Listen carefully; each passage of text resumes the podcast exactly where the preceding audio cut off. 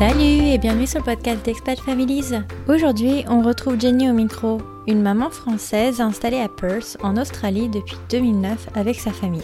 Le témoignage de Jenny est assez particulier, voire même exceptionnel, car elle nous parle aujourd'hui de son combat contre son cancer du sein alors qu'elle était enceinte de son deuxième enfant. Un cas absolument rare qui, même après avoir édité euh, ses bandes audio, m'émeut toujours autant. Donc je vous souhaite une, euh, une excellente écoute et je vous laisse avec la suite. Salut Jenny Salut, ça va? Bah ça va, merci. Merci de prendre un peu de temps pour venir témoigner sur le podcast. euh, Tout le plaisir pour moi. J'aimerais bien, euh, avant qu'on démarre, que tu te présentes, que tu nous dises un peu qui tu es, où est-ce que tu habites et de qui est composée ta famille. D'accord. Donc euh, moi je m'appelle Jenny, euh, je suis française. euh, à l'origine, je viens de Cholet, dans le Maine-et-Loire, et euh, j'habite à Perth en Australie depuis 2009, euh, en Australie occidentale, donc sur la côte ouest. Euh, Et dans ma famille, il y a donc mon mari Sam, euh, qui est lui aussi de Cholet dans le Maine-et-Loire, qu'on s'est rencontré, en France avant de partir. Euh, et nos deux, nos deux garçons, Lucas, qui va avoir 3 ans en mars, et Mathis, qui a 8 mois. D'accord. Et hum, alors, j'aimerais bien que tu nous fasses une petite rétro française, à savoir euh, bah, comment tu as rencontré ton mari et qu'est-ce qui vous a mené en fait à. Tu dis Perth, c'est Ouais, ça? ça. Perth, Ouais, ouais, Perth, Perth. euh, en Australie.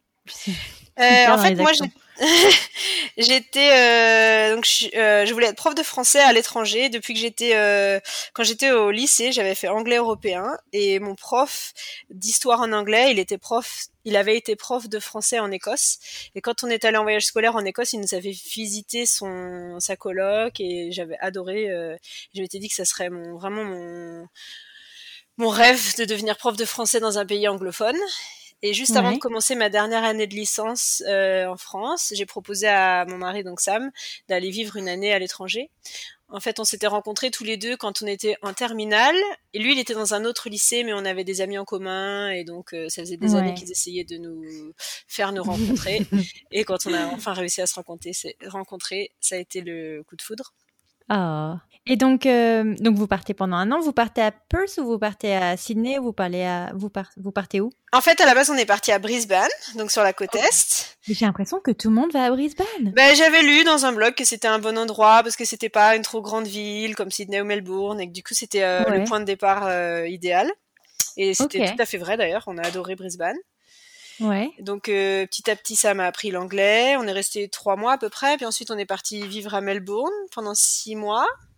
Ok. Et ensuite il faisait trop froid à Melbourne, donc on, est... on a fait un grand road trip à travers toute l'Australie. Et puis euh, un peu sur un coup de tête, euh, on était vraiment à un embranchement au plein milieu de l'Australie. On pouvait soit aller vers le nord, vers Darwin, soit aller sur la côte est dans le Queensland, retourner vers Brisbane.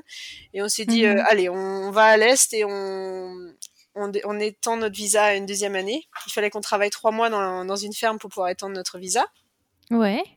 Donc euh, vous avez prolongé, de prolongement en prolongement, euh, vous êtes resté sur place en fait, c'est ça? Voilà, donc euh, on est resté une deuxième année et puis on s'est dit bah quitte à rester une deuxième année, on va faire le tout le tour. Donc on est parti sur Perth et puis euh, on a eu un boulot qui nous plaisait. Puis, de fil en aiguille, on s'est fait sponsoriser et puis du coup, on... une fois que le sponsor et la résidence permanente sont arrivés, ça faisait déjà 5 ans ou 6 ans qu'on était là, donc Ah ouais, ouais. on n'a pas vraiment choisi Perth, c'est plutôt Perth qui nous a choisi, on va dire. Mais alors donc du coup, t'as jamais eu ton, ton accréditation à être prof des écoles? Euh, pas, en pro- pas en France, non, mais euh, ici, une fois que j'ai eu ma résidence permanente à Perth, j'ai repris mes études, euh, j'avais juste un diplôme d'un an à faire. Et Trop donc, bien. euh, bah, j'ai maintenant, je fais mon job euh, de rêve du coup parce que je suis prof de français ici dans un lycée. Bah ouais, c'est Ouais. trop bien. Donc ça fait combien de temps là du coup en tout et pour tout que vous habitez en Australie? On est arrivé en 2009, donc on s'est rencontrés avec Sam en 2006. En France, on est arrivé en Australie en 2009, donc ça fait ça Ok. faisait 11 ans au mois d'octobre. Ok, alors donc du coup, à quel moment vous parlez de potentiellement étendre euh, la famille? Euh, bah alors tout s'est fait très vite. On a, on s'est marié en 2015, on a acheté la maison en 2016, et puis euh, moi j'ai eu mon boulot et euh, je me plaisais bien, qui était juste à côté de notre maison, ça me plaisait bien et tout. Et puis j'ai dit à Sam, bah, tu sais, je vais l'année prochaine, je vais avoir 30 ans. euh, je pense qu'il serait peut-être temps de, pourquoi pas se, se étendre notre famille. Et puis il m'a dit oui. De toute façon, si ça prend un, ce qui idéalement, si ça prend un an ou deux, ça tombera parfaitement et tout, ça serait super. Et puis en fait, bah, j'étais déjà enceinte sans le savoir. En fait, ah j'ai ouais, j'ai euh, j'avais loupé ma pilule euh, plusieurs fois d'affilée et donc euh, c'était un peu mes règles c'était un peu n'importe quoi et en fait bah, je ne savais pas mais quand on a décidé de, de, de faire un bébé en fait j'étais déjà enceinte. Et donc du coup attends Sam comment il l'a pris quand du coup tu as dû lui annoncer bah écoute ça a pris un peu moins d'un an. Bah, en fait ça a pris un peu moins d'un mois. Je l'ai su juste avant son anniversaire donc j'ai gardé la surprise pour son anniversaire et je lui ai offert une boîte avec des petits chaussons pour son anniversaire. Trop et donc mignon bah, il était extrêmement surpris. Et, mais moi, je savais pas non plus depuis combien de temps j'étais enceinte. Donc, euh, c'est quand on est allé faire la première échographie. Le monsieur qui faisait l'échographie me demande, vous pensez que vous êtes enceinte depuis combien de temps? Et je lui dis, bah, peut-être une ou deux semaines. Là, il mesure le crâne du bébé et il, ça s'étend, ça s'étend, ça s'étend. Une, deux, trois, quatre, cinq, douze semaines, quatorze semaines. En fait, j'étais déjà à mhm. trois mois et demi. Alors du coup, comment ça se passe un suivi de grossesse en Australie euh? euh je, pense vraiment que ça dépend beaucoup des États. Ça, c'est une chose que je, je tiens juste à, à, bien rappeler avant, c'est que les États de l'Australie sont assez indépendants et ils fonctionnent presque comme des pays. C'est un peu comme le système euh, aux États-Unis, je pense, ou euh, en Angleterre aussi. Ok. Donc du coup, comment ça s'est bien passé euh, tout le suivi de la grossesse, pas d'anomalies particulières, tout se passe bien? Non, tout se passe très bien. Euh, donc c'était Lucas, notre petit garçon. Euh, en fait, j'avais la même sage-femme. Je m'étais inscrite dans un centre de naissance. ils appellent ça Family Birthing Center, donc un centre de naissance familiale. Donc c'est, il est rattaché à un hôpital. C'était juste à côté d'un hôpital, mais c'était plutôt comme une maison de naissance. Et donc c'était toujours la même sage-femme qui m'a suivie tout au long de ma grossesse. Et puis euh, ils, ils, encouragent euh, vraiment euh, toutes les pratiques les plus naturelles possibles. Donc ils soutiennent l'allaitement prolongé, la naissance sans un, sans aucune épidurale. Voilà, pas de péridurale, pas de le, le moins d'intervention possible en fait. D'accord. Et donc, du coup, comment se passe ton jour J alors? Euh, Ça se passe très bien. Donc, c'était en mars 2018. Euh, donc, ils encouragent vraiment de faire le, travail le plus possible à la maison. Donc, je suis à la maison, restée à la maison le plus possible. Euh, ça m'a beaucoup, beaucoup aidé. Puis, donc, on est allé à l'hôpital le matin et malheureusement, la sage-femme, elle m'ausculte et elle me dit Ah non, mais là, ton col, il est qu'à un centimètre. Faut rentrer chez toi. Et là, c'était le gros déprime. j'étais, parce que j'étais, j'avais commencé le travail le soir vers 18h, je crois, et il était 7h du matin, donc euh, j'avais vraiment passé euh, toute la soirée, toute la, toute la nuit en, en travail. donc je suis rentrée à la maison, du coup je suis retournée à la maternité à 1h, et euh, là mon col, je me rappellerai toute ma vie, j'ai la, la sage-femme c'était une blonde qui s'appelait Wendy, elle a regardé entre mes jambes, elle, a relevé sa tête. On aurait dit qu'il y avait comme une, une, aura autour de sa tête avec la lumière derrière elle et ses cheveux blonds. Et elle me dit Ah, bah là, t'es à 9 cm, c'est bon, euh, tu vas pouvoir accoucher euh, dans moins d'une heure. Ah ouais Le soulagement. Donc je suis allée dans. Bah j'ai accouché dans une piscine, donc je suis allée euh, dès que je suis arrivée à la enfin au centre de naissance, ils ont rempli la piscine, donc parce que ça prend quand même longtemps à se remplir. Donc je suis rentrée dans le bain et puis ouais, je me rappelle avoir poussé sept fois. Et c'est euh, Sam était derrière moi, il a attrapé en fait euh, Lucas quand il est sorti. Ouais. Et je me rappelle avoir mis en fait mes doigts euh, en bas quand, quand, je commençais à pousser pour sentir la tête. Et en fait, j'ai senti comme un ballon de baudruche dégonflé. Et je, commence à m'inquiéter parce que je me suis dit si c'est la tête de mon bébé là, il y a un gros problème. Et puis elle me dit non, c'est la poche des os. T'as pas perdu tes os, c'est la poche des os. Et donc quand il est né, en fait, il était encore dans sa poche des os. Mais oui, alors ça c'est incroyable parce que quand mm. tu, quand on s'est mis en relation, tu me parlais de un terme technique en col. Ouais. Et je suis allée googliser quand même parce que je suis curieuse. Une naissance sur 80 000. Ouais. C'est euh, incroyable. Et c'est fou parce qu'en plus, ma, je suis très très proche de, je fais du triathlon et ma pro, ma coach de triathlon était enceinte en même temps que moi et sa fille est aussi née en col euh, un mois et demi avant euh, Lucas, je crois. Donc euh, sur 80 000, on est deux copines à se connaître, à avoir eu toutes les deux un petit bébé qui naît comme ça dans, dans sa Mais tu crois que c'est dû à la piscine ou quelque chose comme ça ou du fait que ce... ou pas du tout? Bah je sais pas. En fait, j'ai pas perdu les os. Donc je pense que c'est au hasard, je sais pas. Lucas, c'est, il est du signe du poisson. Il est né dans une piscine et il est né dans, son, dans sa poche des eaux, donc c'est vraiment le, le, petit poisson euh, ultime. Tu m'étonnes. Mais alors, comment ils font une fois qu'il sort? Bah, Alors, des fois, ils sont obligés de la percer. Moi, euh, elle, a, elle, a, explosé euh, quand ses jambes sont sorties, je crois. Enfin, on s'en est pas trop rendu compte comme on était dans l'eau. Euh, en fait, ça fait qu'ils ont une naissance vraiment très douce. Ils sont pas, c'est des bébés qui sont pas du tout traumatisés par leur naissance parce que la poche des os absorbe beaucoup des contractions et puis quand ils sortent, ça les protège. Ouais. Donc, il était pas, du, il était pas du tout euh, stressé ni rien à la naissance. Il a vraiment été très calme. Euh, bah, il a pleuré bien sûr euh, quand quand, quand il était plaqué contre moi, mais il était tout de suite très calme. Et puis on est resté dans l'eau une dizaine de minutes, lui plaqué contre moi, et puis en fait il y a eu aucune intervention je sais qu'en France, quand je regarde des émissions de télé, je vois que les sages-femmes, elles ont tendance à tout de suite laver les bébés, à le peser, à mesurer tout de suite. Alors que là, elles ont attendu au moins deux ou trois heures avant de le faire. Oui, c'est comme le placenta, ils l'ont pas coupé direct. Ah non, pas du tout. Bah, d'ailleurs, quand j'ai voulu sortir de la piscine, j'ai pris euh, euh, Lucas dans mes bras et elle me dit attention, hein, il y a encore le cordon. Et je me rappelle la sensation d'avoir tiré parce que j'avais, oublié que j'étais encore accrochée. Donc je suis allée dans le lit et puis j'avais, un, j'avais un petit peu déchiré. Donc la, la, femme, la sage-femme a dû me faire quelques petits points de suture. Pendant ce temps-là, j'avais mhm. Lucas de plaqué contre moi. Faut vraiment mettre en place l'allaitement tout tranquillement et vraiment le pot à pot pendant des heures ça m'était avec moi. Du coup lui il était euh, il était venu dans la piscine avec moi donc il était aussi torse nu donc il a pu aussi euh, faire du pot à pot avec euh, avec Lucas tout de suite. attendre que le placenta naisse enfin sorte naturellement. Hmm. et puis deux heures après je crois c'est là qu'ils ont commencé à bah, ils n'avaient pas vraiment besoin de le laver parce que comme il était né dans l'eau il, était, dans propre. la piscine. Ouais bah oui, il était tout propre. Mais le peser mesurer tout ça. Du coup j'ai pu rentrer à la maison le lendemain et, et tout allait bien. Mais oui parce que j'ai appris qu'en l'espace de 6 heures il pouvait être renvoyé chez toi Ouais, ouais, bah pour Mathis, mon deuxième, on est rentré à la maison euh, six heures après qu'il soit né. Ouais. En Australie, ils, gardent rarement, euh, à part si c'est une césarienne. En général, tu rentres chez toi le jour même. les, les, centres de naissance encore plus. Ils te font signer un papier comme quoi, avant d'accoucher, euh, t'es es au courant qu'ils te renvoient chez toi au bout de 4 à 6 heures si tout va bien. Donc ils font comme aux Pays-Bas, non? Ils attendent que que tu aies pu aller aux toilettes. Voilà. Ouais. Alors après, si tu veux allaiter, tu peux rester plus longtemps pour être bien sûr que la sage-femme elle t'ait bien aidé à te donner des conseils et tout ça. Alors, ils te laissent pas non plus dans la nature si t'es stressé ou que t'es inquiète ou une fois que ton bébé est là que tu vois que tu, tu paniques, ils vont pas te laisser partir. Mais si tout va bien, euh, ils, te laissent rentrer. Et ensuite, la, sage-femme vient vient chez toi en fait euh, à domicile pendant euh, le, le temps qu'il faut. Donc en général, je crois que de base ils disent une semaine. Euh, alors nous, elle est venue que quatre jours, je crois, parce que le quatrième jour, elle est venue et j'étais debout en train d'allaiter euh, Lucas euh, et en train de faire des trucs à droite à gauche. elle me dit, bon, je vois que t'as pas besoin de moi, donc du coup, quatre jours, c'était bon. Mais ils, peuvent, ils, viennent en fait chez toi, ils ont leur machine pour peser, ils emmènent les vaccins ou quoi que ce soit, et puis ils font tout, tout à domicile. Trop bien. Mm.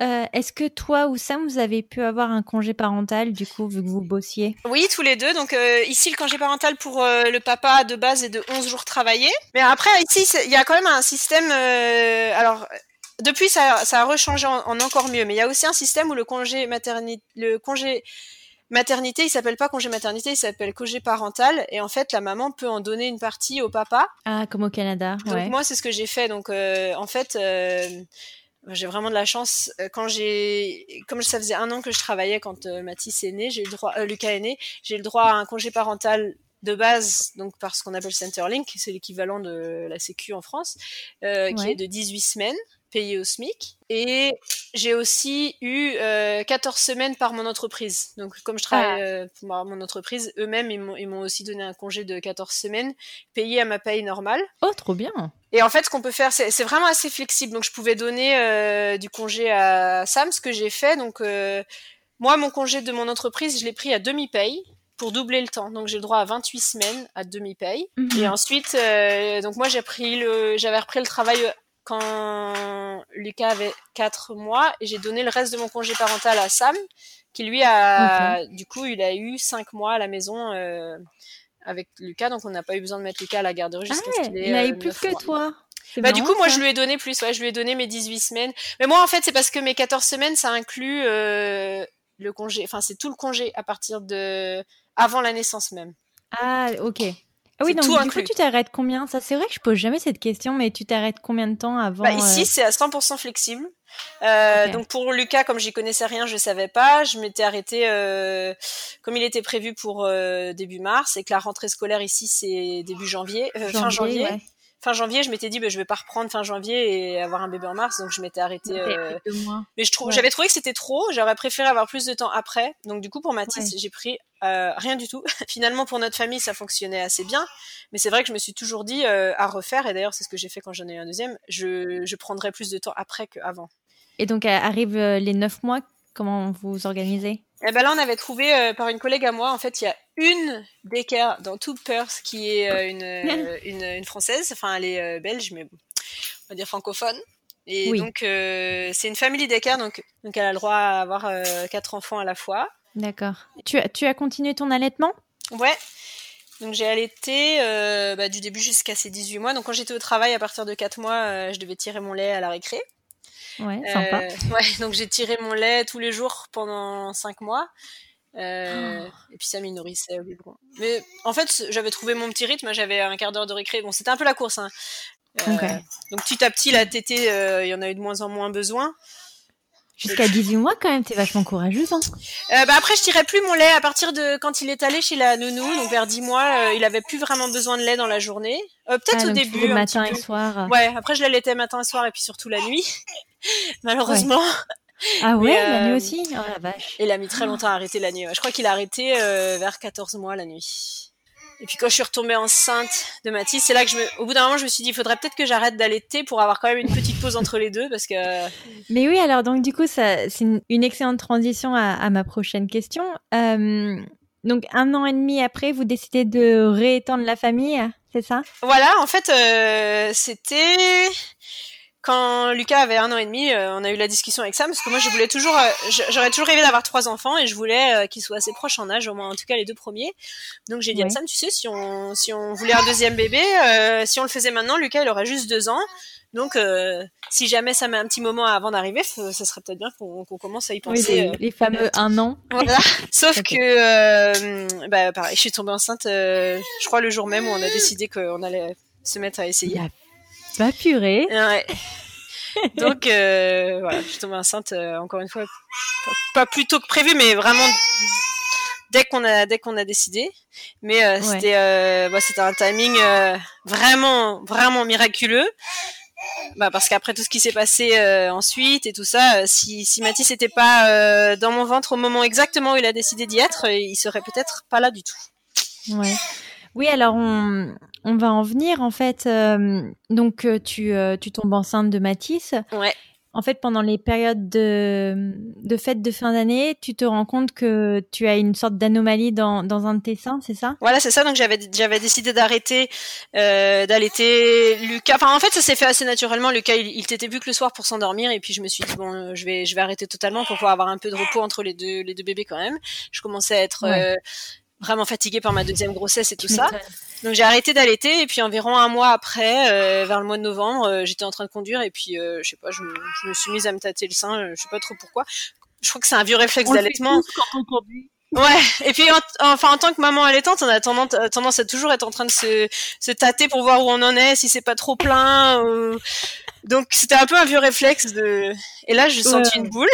Et en fait, ma collègue au travail, euh, qui est assise au bureau à côté de moi, a vécu un cancer du sein l'année dernière. D'accord. Donc euh, pour moi, c'était très très présent dans mon esprit parce qu'elle est assise exactement à côté de moi et elle a fait sa chimio et tout ça. Elle a perdu ses cheveux, elle a fait les rayons. Enfin, tous les jours, j'en parlais avec elle.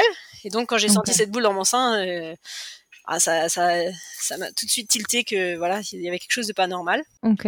Donc, je suis allée voir mon médecin, qui m'a dit euh, non, mais tu viens d'arrêter d'allaiter, c'est sûrement du calcium, ou alors c'était euh, tes, euh, tes seins qui se préparent pour ton deuxième bébé, t'as peut-être un début de montée de lait pour ton deuxième bébé, et tout ça. Ouais, sous forme de boule, ça paraît bizarre, parce que normalement, il gonfle, mais il gonfle. Bah oui. Moi, je lui ai dit tout de suite, j'ai quoi. Je lui ai dit, j'ai allaité 18 mois, je peux vous dire que ça, c'est pas du tout normal. Ça n'a rien à voir avec du lait ou du calcium ou quoi que ce soit. Donc je savais que c'était pas, ça avait rien à voir avec l'allaitement. Donc je suis allée, euh, j'ai insisté quand même pour qu'il pour qu'il me donne un, un, un papier pour que j'aille me faire euh, faire un, une échographie du sein. D'accord. Et puis donc euh, c'était le 24 décembre de l'année dernière. Et donc ils m'ont demandé tout de suite d'aller faire une biopsie. Et là je me suis sentie le plus seule au monde. J'étais tellement contente d'avoir mon bébé dans mon ventre pour être vraiment pas si seule que ça finalement. J'étais assise dans mon petit euh, mon petit coin dans la blouse à attendre que le, le la personne qui s'occupait des biopsies accepte de venir le faire. Parce que donc du coup, quand ils te font une écho du sein, ils se rendent compte que oui, en effet, il y a une, euh, une Ouais. boule qui paraît qui paraît un peu étrange. En fait, elle m'a commencé par le sein droit, donc qui était le sein qui est sain, et ensuite elle fait le sein gauche, et là, euh, elle a passé, euh, je sais pas, ça m'a paru vraiment des heures. Donc je savais qu'il y avait un truc qui allait pas, elle allait dans le, sous le bras et tout ça, et puis elle me dit oui, il y a, un ganglion qui est un peu euh, enflammé, ce qui est mauvais signe. Donc j'attends cette biopsie, puis je pars en biopsie, et là j'étais en train de pleurer toutes les larmes de mon cœur et de mon corps, et bah, ils m'ont jamais dit euh, non mais vous inquiétez pas, c'est peut-être pas ça. Ils étaient gentils, ils me faisaient des sourires et tout ça, mais euh, je voyais bien que même eux ils savaient ce que c'était quoi.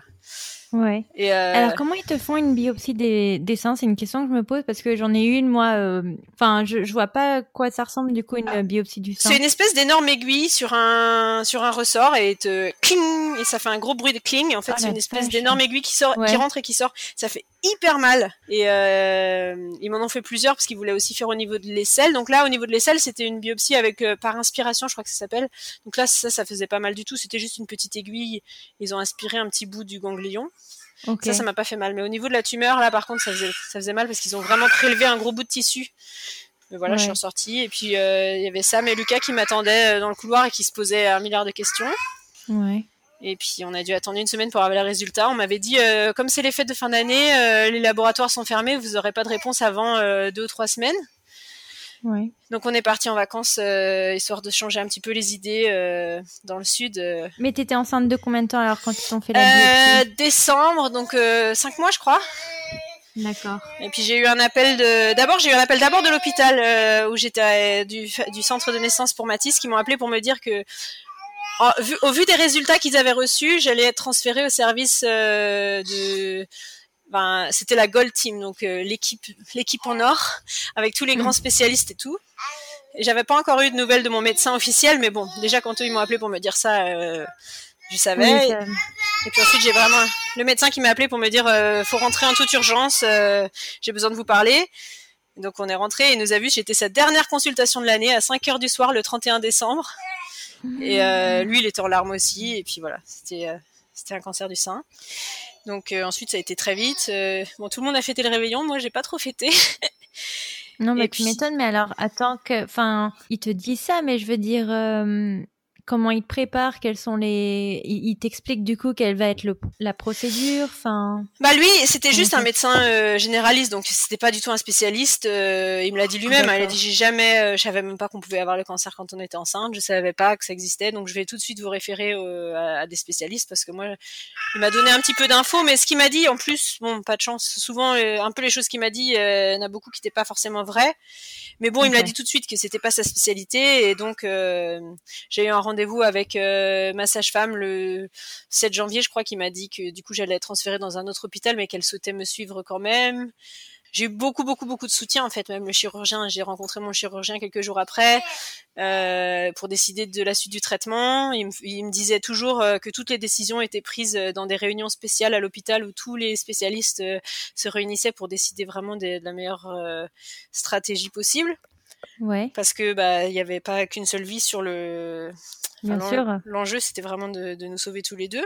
Donc, euh, traditionnellement, pour, euh, on savait pas quel type de cancer c'était jusqu'à ce que je sois opérée, mais souvent pour les cancers du sein, euh, j'ai l'impression que la- les femmes font souvent une chimio avant pour réduire la taille de la tumeur, et ensuite l'opération après. Si la chimio a été efficace, normalement la tumeur a soit beaucoup réduit, soit disparu.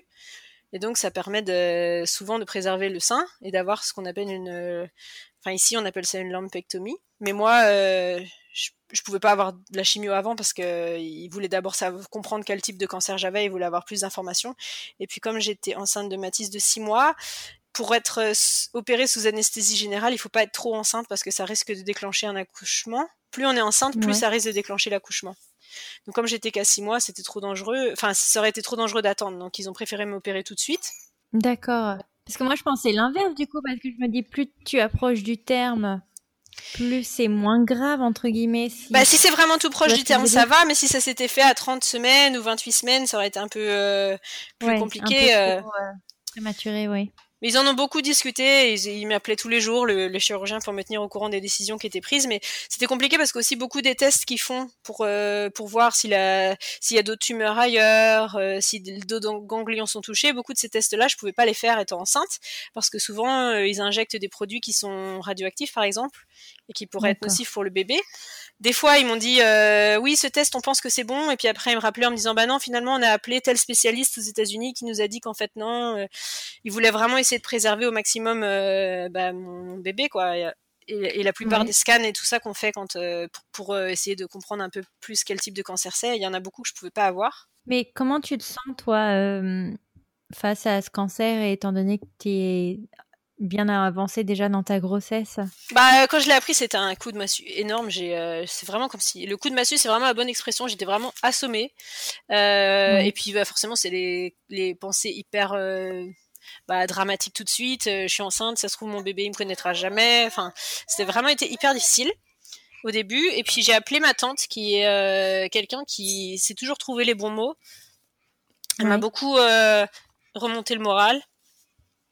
Pardon, je suis un- T'inquiète pas. Euh, elle m'a dit euh, T'as su t'écouter, t'as su euh, que cette boule c'était quelque chose qui était en toi et qui qui devrait pas y être. Donc euh, fais-toi confiance. T'as su écouter ton corps dès le début. Personne n'y croyait, même tes médecins ils t'ont dit que c'était rien et toi t'as su que c'était quelque chose. Donc euh, ça ça prouve que que t'es à l'écoute de ton corps. Donc il faut que tu continues à faire ça. Et puis elle m'a dit surtout euh, chaque bon moment parce que j'ai commencé à me dire à chaque fois qu'il se passait quelque chose de bien, à chaque fois que Lucas faisait quelque chose de mignon, je me disais oh c'est peut-être la dernière fois, c'est peut-être la dernière fois que je le vois faire ça. Et Ouais. c'était c'était terriblement destructif en fait. Et donc elle elle m'a dit non, au lieu de voir ça comme ça, vois ça plutôt comme des munitions pour le combat à venir. Chaque bon moment, tu te dis une raison de plus de vivre, je veux je veux continuer à avoir ça. Bien sûr. C'est c'est ce que m'a dit aussi ma sage-femme quand euh, dès le début on m'a on m'a annoncé que je pourrais pas allaiter euh, Mathis parce que à cause du traitement euh, ça risquait d'être trop lourd et puis si jamais j'étais en chimio pendant qu'il était né, ce qui a été le cas finalement, euh, la chimio peut passer dans le lait maternel donc je pouvais pas l'allaiter. Et là ça a été le deuxième coup de massue, j'étais vraiment euh, je me sentais vraiment euh, super coupable parce que j'avais allaité Lucas pendant 18 mois et puis euh, ce pauvre bébé qui a rien demandé, non seulement il aurait vécu tout le stress, alors que Lucas j'ai eu une grossesse sans stress, il est né dans l'eau et tout va bien et vraiment aucun Mhm. stress. Et ce pauvre bébé là, je me, je me culpabilisais vraiment. Et puis la sage-femme elle m'a dit euh, tu, ça sert à rien de culpabiliser parce que grâce à, au fait que tu sois à l'écoute de ton corps, bah grâce à toi il aura une maman. Peut-être pas une maman qui l'allaite, mais une maman tout court. Et puis ce que les gens euh, oublient, c'est que il, il, sait- il, il a aucun comparatif, tu vois, il sait pas quelle maman t'étais pour le premier, donc euh, Oui, c'est vrai. en, en termes général, c'est pas mal de, de culpabiliser là-dessus, à te dire, euh, dans tous les cas, il a aucun point de repère. hein. Oui, lui il ne sait pas. Lui, il part d'une page blanche. donc, euh, mais, euh, mais parce que, en fait, j'essaye de comprendre, parce que quand ils te disent tu, tu as un cancer, est-ce qu'ils peuvent te donner un, un ordre Parce que moi, de, de ce que je suis désolée, parce que je ne suis pas éduquée là-dessus. Non, non, mais pose, pose les Euh, questions. Mais je, je comprends qu'il y a différents niveaux, en fait. Il y a, En fait, il y a euh, différents types de cancer du sein. Il n'y a pas du tout qu'un cancer du sein. Il y en a, je crois, quatre ou cinq types différents. Et, euh, et, des- et des stades différents et des grades différents. Donc, le grade, c'est l'agressivité du cancer. Le stade, c'est l'avancement. Et il y a aussi un type de cancer. Et tout ça, ils peuvent pas le savoir avant l'opération. D'accord. On savait juste que j'avais un cancer. On savait que c'était dans les ganglions parce qu'ils l'avaient vu à l'échographie. Ils savaient que j'avais une tumeur qu'ils avaient plus ou moins mesurée à l'échographie, ce qui permet de donner un peu une idée du type de cancer. Enfin, pas du type, mais de l'avancement. Donc, le 23 janvier, je me suis fait opérer donc d'une mastectomie du sein gauche.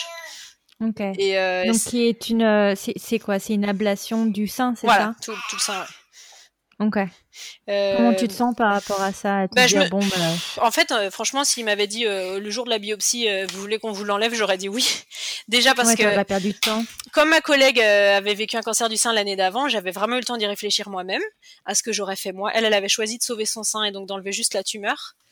Et moi, je me suis toujours dit, si c'était moi, j'enlèverais tout. Et le jour où ça a été moi, la, la- question s'est même pas posée parce que j'avais vraiment l'impression que ce sein, il essayait de m'empoisonner, enfin, il essayait de me tuer, donc, euh, bah, enlevez-le, quoi. Enfin, et puis, ça vraiment, euh, la mastectomie, c'est pas quelque chose que j'ai vécu très difficilement, même aujourd'hui. Je, je porte pas de prothèse, je fais de la natation, je me change dans les dans les vestiaires. euh, j'ai vraiment, je suis pas du tout pudique par rapport à ça. J'ai aucune, euh, j'ai Ouais. pas vécu ça très difficilement parce que bah, j'avais un cancer, je le savais, je l'avais bien compris, et, voilà, il faut l'enlever. Donc, bien sûr, d'avoir un sein ou des cheveux, c'est moins important pour que pour mes enfants d'avoir une maman en vie. Donc, c'est clair. Ça n'a pas été.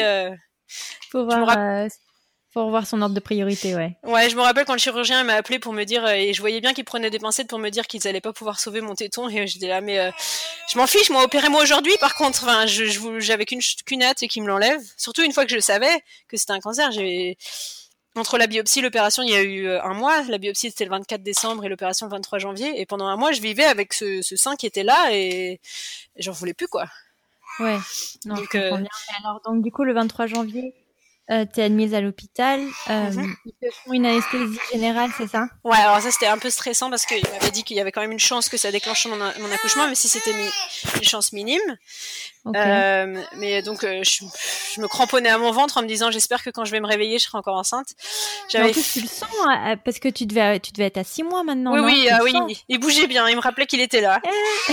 c'était bon, c'est vachement rassurant. C'était vraiment une, une, vraiment quelque chose d'unique au monde hein, et je pense qu'il y a très peu de gens qui peuvent qui peuvent comprendre mais vraiment le fait d'aller à l'opération avec mon bébé dans mon ventre en me disant t'es là on, on va se battre tous les deux. Ouais et puis faire euh, intérieurement la promesse que je ferai tout pour. Euh, oui, pour rester avec lui. Hein. Voilà, ouais. Et puis aussi moi, la, la gratitude de l'avoir avec moi, mm. de savoir qu'il est là et que je suis pas toute seule, et que normalement les gens qui vivent ça ils sont seuls. Et moi j'étais pas seule parce que j'avais lui. Ouais. Ils me mettaient des petits. Euh, au moment où ils ont dû me faire le le cathéter pour le pour mettre l'anesthésie, ils me mettaient plein de coups de pied. J'avais vraiment l'impression qu'ils me disaient tiens bon maman, t'inquiète pas, je suis là quoi. Oh. ouais, c'est un petit peu... Et puis on l'entend bien, il a l'air d'être quand même vachement heureux. J'espère que ça, ça empêche pas trop d'entendre. Non, non, t'inquiète, il devait faire pareil à l'intérieur, je crois. il, était, il était très actif. Et puis quand je me suis réveillée, c'est le premier truc que j'ai regardé. Euh, mon bébé est toujours là, oui.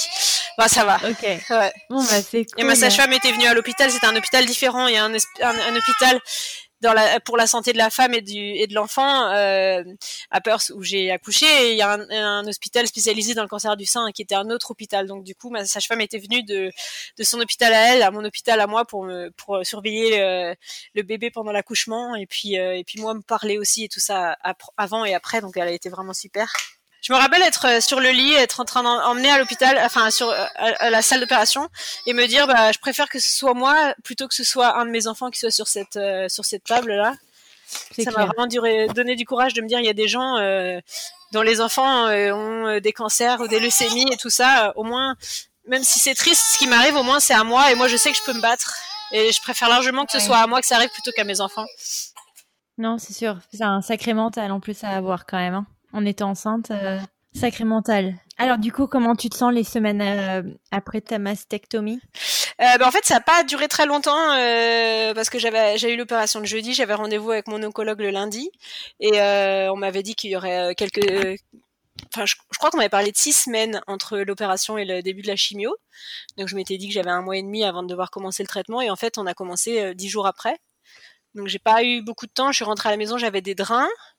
Donc je pouvais, euh, c'est des choses, des tubes en fait qui sont euh, insérés euh, au niveau de, j'en avais une au niveau de l'aisselle, une, une, au niveau du torse, avec un grand tube qui va dans un dans une petite bouteille et qui qui qui récolte en fait la lymphe pour éviter d'avoir une infection dans le lieu de, dans l'endroit de l'opération. Donc pendant 10 jours, j'ai oh, je crois que c'était 5, 5 ou 7 jours avec ça. Donc j'avais l'infirmière qui venait à la maison tous les jours, me changer mes pansements et tout ça.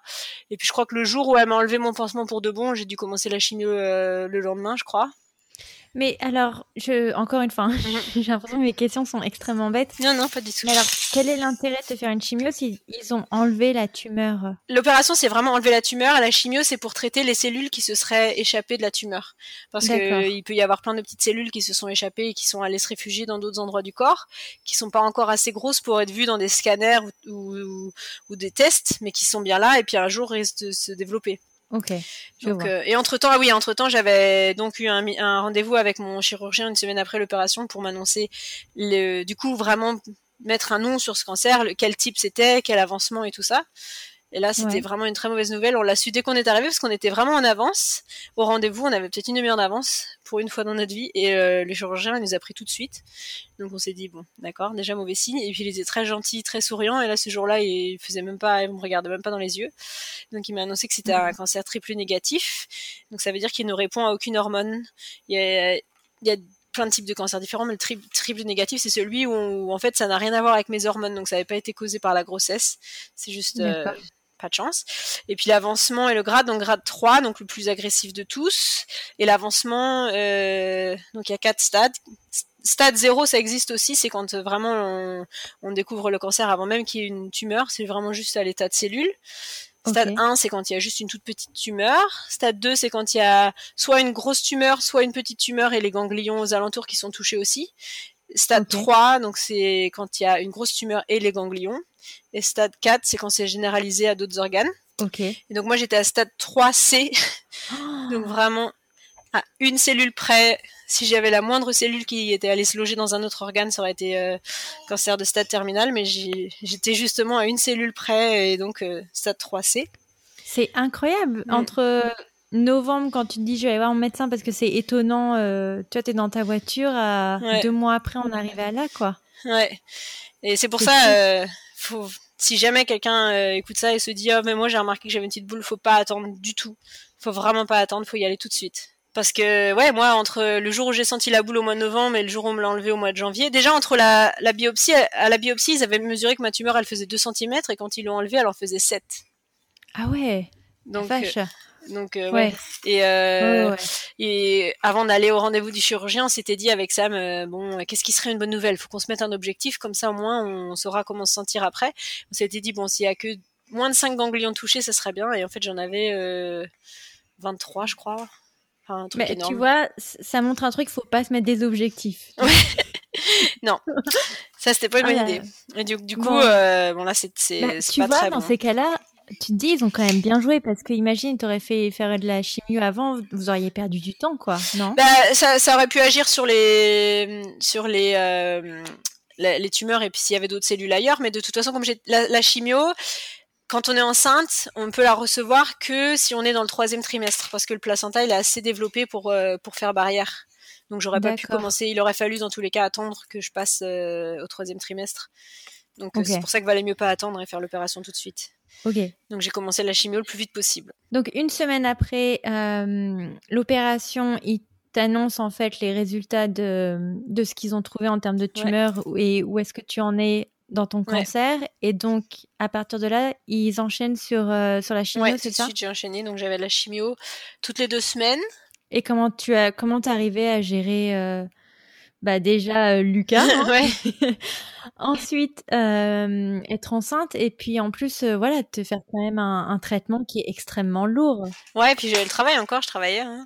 Et tu travaillais en plus Oui, bah du coup oui, j'ai travaillé jusqu'à la naissance de Mathis, donc je travaillais. Ah mais oui, c'est vrai, mais attends, j'avais pas percuté ça. Bah, l'opération elle s'est faite pendant les vacances scolaires parce que la rentrée scolaire c'était le je sais plus 28 janvier moi je me suis opérée le 23 donc j'avais pris une mais attends mais mentalement comment t'arrives à, à bah, gérer les quatre en même temps pour le coup Bah c'était pas facile. Je pleurais beaucoup le soir, mais en fait euh, le fait d'avoir Lucas, ça, ça faisait que je pouvais pas, euh, je pouvais pas trop passer de temps à être triste. Voilà, il fallait passer, il fallait, je vivais chaque journée euh, jour le jour. Et puis j'ai un bébé dans mon ventre, donc ça c'est vraiment une bonne nouvelle. ça, on, on essayait de passer à chaque fois qu'on avait un rendez-vous médical pour parler du cancer, on essayait de faire quelque chose pour le bébé en échange. Sam il m'a annoncé tout de suite bah c'est pas grave, on fera quand même une baby shower, on fera, on fera quand même des choses pour ce bébé. Faut qu'on vraiment qu'on, à chaque fois qu'il y a un truc en rapport avec le cancer, faut qu'on compense, qu'on compense avec quelque chose pour pour préparer le bébé. Ouais. Et puis du coup, ça me donnait une distraction euh, totale. Hein. Quand j'allais au centre des, de, chimio, tout le monde était euh, triste et abattu. Et puis moi, j'arrivais avec mon gros ventre et un grand sourire. Et je lisais mes livres de préparation à l'accouchement. Euh, enfin. Mais c'est vrai que c'est un beau message parce que tu te dis quand même la chimio, il y a quand même une connotation extrêmement morbide qui a, mm. qui a attaché à, ce traitement et toi tu arrives euh, en portant la vie tu te dis allez tu faire voir. C'était une période bizarre hein. Euh, c'était vraiment je portais la vie et la mort en même temps. Et j'ai eu vraiment des moments cocasses où euh, l'infirmière essayait de me mettre la chimio et l'aiguille de la chimio et j'arrivais pas à rester sans bouger parce que Mathis il mettait trop de coups de pied. Et donc ça faisait rigoler toutes les infirmières enfin il y a eu vraiment des moments comme ça de grâce un peu où quand j'arrivais à la chimio, hein, je voyais bien que j'apportais un peu le sourire à tout le monde parce que je voyais les petits papis et les petites mamies sur leur euh, lit en train de se faire leur traitement, puis moi j'arrivais avec mon gros bidon, puis du coup bah ça, ça, ça distrayait un petit peu tout le monde. Oui. Euh, il y a eu des moments un peu euh, un peu durs aussi. Par contre, par exemple, j'étais allée à un, un, cours de préparation euh, à la perte des cheveux, donc euh, oui, il prépare à comment nouer les turbans, comment dessiner les sourcils, comment se maquiller pour camoufler le manque de cils et de sourcils et tout ça. Et quand je suis arrivée, j'ai mis tout le monde très mal à l'aise tout de suite. Ils sont tous, à, ils ont cru, enfin, j'avais pas encore perdu mes cheveux. Et beaucoup de gens le font avant de perdre leurs cheveux. C'est conseillé de le faire avant de perdre les cheveux, déjà pour avoir la, les sourcils encore là, pour apprendre à les dessiner correctement avant qu'ils soient tombés. Mais quand ouais. je suis arrivée, ils ont cru que j'étais la prof, je crois. Et donc, euh, quand ils se sont rendu compte que j'étais une des participantes, toutes les autres femmes étaient vraiment, enfin, j'ai vraiment l'impression que je mettais tout le monde mal à l'aise. J'ai l'impression ouais. que je sais pas, qu'ils disaient que j'étais un imposteur, que je faisais pas, parce que souvent les femmes qui ont, on imagine que les femmes qui ont un cancer du sein, déjà le cancer en général, on a l'impression que c'est une maladie de vieux et, euh, et, encore moins de femmes enceintes quoi. Donc il euh, y a eu des moments vraiment de, de gros mal à l'aise, mais il euh, y a eu aussi des moments euh, ouais où je voyais bien quand je rentrais dans le centre de chimio que les infirmières elles étaient contentes de me voir et c'était vraiment ça j'apportais un peu malgré moi j'apportais un peu ouais. de gaieté dans ce centre. Ouais. Non, j'imagine que ça doit être dur pour toi, mine de rien, mais euh, ouais, t'apportes quand même un beau message. Euh... Et ça aide, ça aide beaucoup. Euh, ça m'a beaucoup aidé à prendre des décisions. Par exemple, euh, la mastectomie ou la chimie ou quoi, je me suis jamais posé de questions. Et mes enfants, ils ont besoin d'une maman, donc euh, je, oui. s'il y avait une décision à prendre, je prenais toujours la décision qui, ça, qui m'assure euh, le plus de taux de survie possible. Je sais que ma collègue, elle m'avait beaucoup parlé du fait d'avoir pris la décision de sauver, de préserver son sein. Mon père m'en avait parlé aussi parce qu'il avait perdu sa mère d'un cancer du sein et il m'avait dit, tu sais, si, si la question se pose, ça serait peut-être bien que tu, tu sauves ton téton et tout ça pour ton image personnelle pour plus tard et tout. Alors que moi, euh, quand il a, quand il a fallu prendre des décisions, c'était euh, qu'est-ce qu'est-ce qui est, est, la meilleure solution à prendre pour pouvoir euh, m'assurer de survivre euh, le plus possible et alors cette histoire de tétons j'aimerais bien te raconter une petite anecdote oui. euh, le, le, frère de Mac il est chirurgien euh, plastique mais réparateur mm -hmm. et euh, donc il, il gère pas genre les gens qui veulent juste avoir des seins plus ou moins gros il gère euh, voilà s'il y a eu un cancer euh, s'il y a eu des brûlés voilà mm -hmm. ce genre de choses ouais. et apparemment Ryan est connu pour faire les plus beaux tétons parce que je pense qu'ils doivent les retatouer ou quelque ouais, chose comme ça. Mm -hmm. Puis, apparemment, il a eu beaucoup de compliments. Ah. Donc, comme quoi, il sait, on n'est pas obligé de sauver un téton, on peut très bien retatouer un très beau téton. Oui. bah, c'est vrai que ça fait partie des options qui seront, qui me seront disponibles d'ici quelques années quand, euh, quand j'en serai à ce stade-là. Mais euh, encore une fois, le fait d'avoir eu des enfants, euh, c'était, ça, ça a un côté un peu euh, narcissique ou, enfin pas narcissique, mais vraiment j'ai deux j'ai deux enfants dont un qui est pas encore né mes tétons c'est le dernier de mes, de mes soucis pour l'instant oui, euh, on verra plus tard et ça m'a vraiment aidé c'est vrai que de ce côté là de, de prendre des décisions euh, 100% euh, en, en, étant en paix avec moi-même je ferai ce qu'il faut faire pour pour pour le bien-être de mes enfants et de ma famille quoi. Oui oui non ça ça a tellement de sens. Et euh, donc attends, la chimio, tu la démarres, pardon, tu la démarres, t'étais à combien de mois de grossesse? Bah c'était début février, ouais, donc je devais être à 7 je crois. J'ai fait deux mois de chimio. Donc j'en ai eu quatre, j'ai perdu mes j'ai d'abord je me suis fait couper les cheveux parce que je les avais très très longs. J'ai été très attachée à mes cheveux toute ma vie, je les ai jamais jamais fait de couleur, j'ai évité de les lisser, je voulais vraiment je me faisais des masques et tout, j'étais très enfin très protectrice de mes cheveux. Ouais. Et puis euh, j'ai trouvé une super coiffeuse française à Perth qui m'a proposé de me couper les cheveux gratuitement et de me faire tout toutes les coupes de cheveux une fois que mes cheveux repousseront et tout ça euh, gratuitement et de s'occuper de moi, une vraiment une fille super. Ouais. Euh, donc elle m'a coupé les cheveux au carré et puis euh, une semaine après, en fait je les ai perdus petit à petit. Puis le jour de ma baby shower, le matin, on m'avait dit 11 jours. Après 11 jours après la première chimio, je les perdrais. Et en fait, à 16 jours, je les avais encore. Et euh, j'avais ma baby shower le dimanche. Et donc, je, je touchais plus, je les lavais plus depuis que ça faisait deux semaines, je les avais pas lavés. Je voulais absolument les avoir pour ma baby shower. Et le dimanche matin, je me suis réveillée. Tout le côté de ma tête était chauve. Donc, euh, bah, fallait mmh. raser. Donc, je les ai rasés le matin et j'avais ma baby shower l'après-midi, ce qui n'était pas facile parce que la baby shower, euh, t'es au centre de toutes les attentions et tout le monde te regarde. Quand tu viens de te raser la tête, c'est pas exactement euh, le genre d'attention qu'il te faut. C'est clair, mais inversement, je trouve ça, ça, enfin, tu vois, comme tu disais, euh, contrebalancer à chaque fois la maladie avec, euh, voilà, le Matisse. Ouais. Et je trouve que c'est un beau message de te dire, bon, bah, ok, aujourd'hui c'est un jour important parce que c'est le jour où je perds mes cheveux, mais inversement, aujourd'hui, on célèbre la venue de mon enfant, tu vois. Et, c'est vraiment ce, ce, souvenir double. Vraiment, euh, maintenant, quand j'y pense, c'est, ouais, j'ai perdu mes cheveux, mais après, on a fait un baby shower et c'était super. Plutôt que d'être resté chez moi à morfondre, c'est sûr que j'aurais passé une journée horrible si j'avais pas eu cette baby shower, alors que là, j'étais entourée de tous mes amis, euh, puis j'en ai un super Oui, puis le focus, il est sur ton ventre, il est pas sur ta tête, tu vois. Ouais. c'est exactement. Et comment tu t'es sentie toi quand même euh, Parce que tu nous dis bon bah un sein, euh, on s'en fout, mais alors tes cheveux vu que visiblement. Ouais, les cheveux. En fait, les cheveux pareil. Je, je, je, pensais que ça allait être dur, mais je m'étais beaucoup préparée parce que je le savais. Euh, et puis euh, mes voisines ont été exceptionnelles. Elles se sont, elles ont fait une collecte de foulards dans tout le quartier. Donc euh, j'avais plein de foulards, plein de boucles d'oreilles. J'étais pas, j'étais assez féminine avant, mais pas du style maquillage, boucles d'oreilles. Mais alors là, du jour au lendemain, il a fallu compenser. Donc et, elles ont été exceptionnelles. J'avais plein de foulards. J'ai pu m'amuser vraiment avec mes foulards et tout. Ça a été un peu dur le lundi matin pour aller à l'école parce que mes élèves, je leur avais pas trop parlé. Ils savaient que j'étais malade. J'avais loupé une semaine de cours au début de l'année. Ils savaient que j'avais quelque chose. Les plus vieux, les premières terminales, ils, ils, avaient compris, mais les cinquièmes, sixièmes ils n'avaient pas trop compris. Euh, donc quand je suis arrivée à l'école sans cheveux avec un foulard, euh, pour moi j'avais l'impression de faire mon faire mon coming out du cancer quoi. Et donc euh, j'ai le regard doit changer. Bah c'est officiel quoi. Quand on quand on perd ses cheveux, ça y est, on a la tête la tête qui va bien avec le stéréotype. Ouais. Euh, j'ai des élèves. Mais alors, euh, parce qu'on a le choix du foulard, mais aussi le, le choix de la wig. De la oui, alors ouais, au début, moi j'avais fait le choix du foulard parce que ma collègue c'est ce qu'elle avait fait, et puis elle m'avait dit que les, les, les perruques c'était pas terrible et tout ça. Donc je me suis tenue au foulard pendant longtemps, et puis j'ai fini par craquer, mais euh, longtemps après, j'ai acheté ma perruque au mois de juin, je crois. Ouais. Parce que j'en ai marre des, des, des, foulards. Mais en fait, comme on était en hiver ici, le foulard ça allait bien parce que du coup ça me tenait chaud. Ouais. Et puis je m'amusais à faire mes petits nœuds et tout ça. au début ça, ça allait. J'ai des élèves qui m'ont, un élève qui m'a dit au bout d'une semaine, mais c'est vraiment intéressant votre nouveau style capillaire, madame. Pourquoi vous faites ça? Un, petit cinquième vraiment innocent qui m'a dit ça. Genre, It's very interesting. Et je lui dis, euh, bah ouais, merci. Mais pourquoi vous faites ça? Je dis, bah parce que j'ai plus de cheveux en dessous. Ah bon? Mais pourquoi? Et il était vraiment mais tombé des nues. Enfin, je lui ai pas vraiment dit. Je lui ai juste dit j'ai perdu mes cheveux. Puis je pense qu'il a dû comprendre petit à petit. Euh... Oui, oui, il a dû demander peut-être. Euh... J'ai beaucoup. Mais tu vois, je trouve ça bien qu'il ait pas été trop trop curieux non plus. Euh, non. À bah, contrebalancer. Ça a été en fait j'ai euh, j'ai euh, des élèves qui ont compris assez vite, surtout les filles. Hein. Les garçons ils sont très ils, se, ils remarquent pas trop ce qui se passe autour d'eux. Les filles. Oh, bah, ça m'étonne pas. J'ai beaucoup de filles d'élèves qui sont venues me voir, soit qui m'ont parlé de de personnes qu'elles ont connues qui ont eu des cancers, ou alors pour me dire qu'elles trouvaient que j'étais courageuse ou comme euh, elle venait toujours me parler de ma grossesse avant, bah là du coup c'était un peu on parlait des deux et puis euh, les filles elles, pouvaient pas s'empêcher mm. de venir me toucher le bidon à la fin des cours et puis du coup en, général euh, ça ça parlait de ça. Mais les élèves ils ont été super aussi. C'est ils m'apportaient vraiment de du réconfort d'être avec eux ils étaient bienveillants avec moi. Quand il y en a qui étaient qui commençaient à je sais pas, être un peu chiant. Les autres, ils disaient, allez, c'est Madame Bibard, soyez gentille et tout. Ils étaient vraiment euh, bienveillants. Et j'en ai vraiment beaucoup qui m'ont dit, euh, oh Madame, vous êtes vraiment une inspiration pour nous et tout. Et ça, c'était vraiment le ce qui me remplissait le cœur. Ah ouais. Alors, j'imagine que tu dois faire de la, chimio. Euh, tous les combien à peu près bah, Ça dépend du type de chimio, du type de médicament et tout ça. Donc moi au début c'était toutes les deux semaines.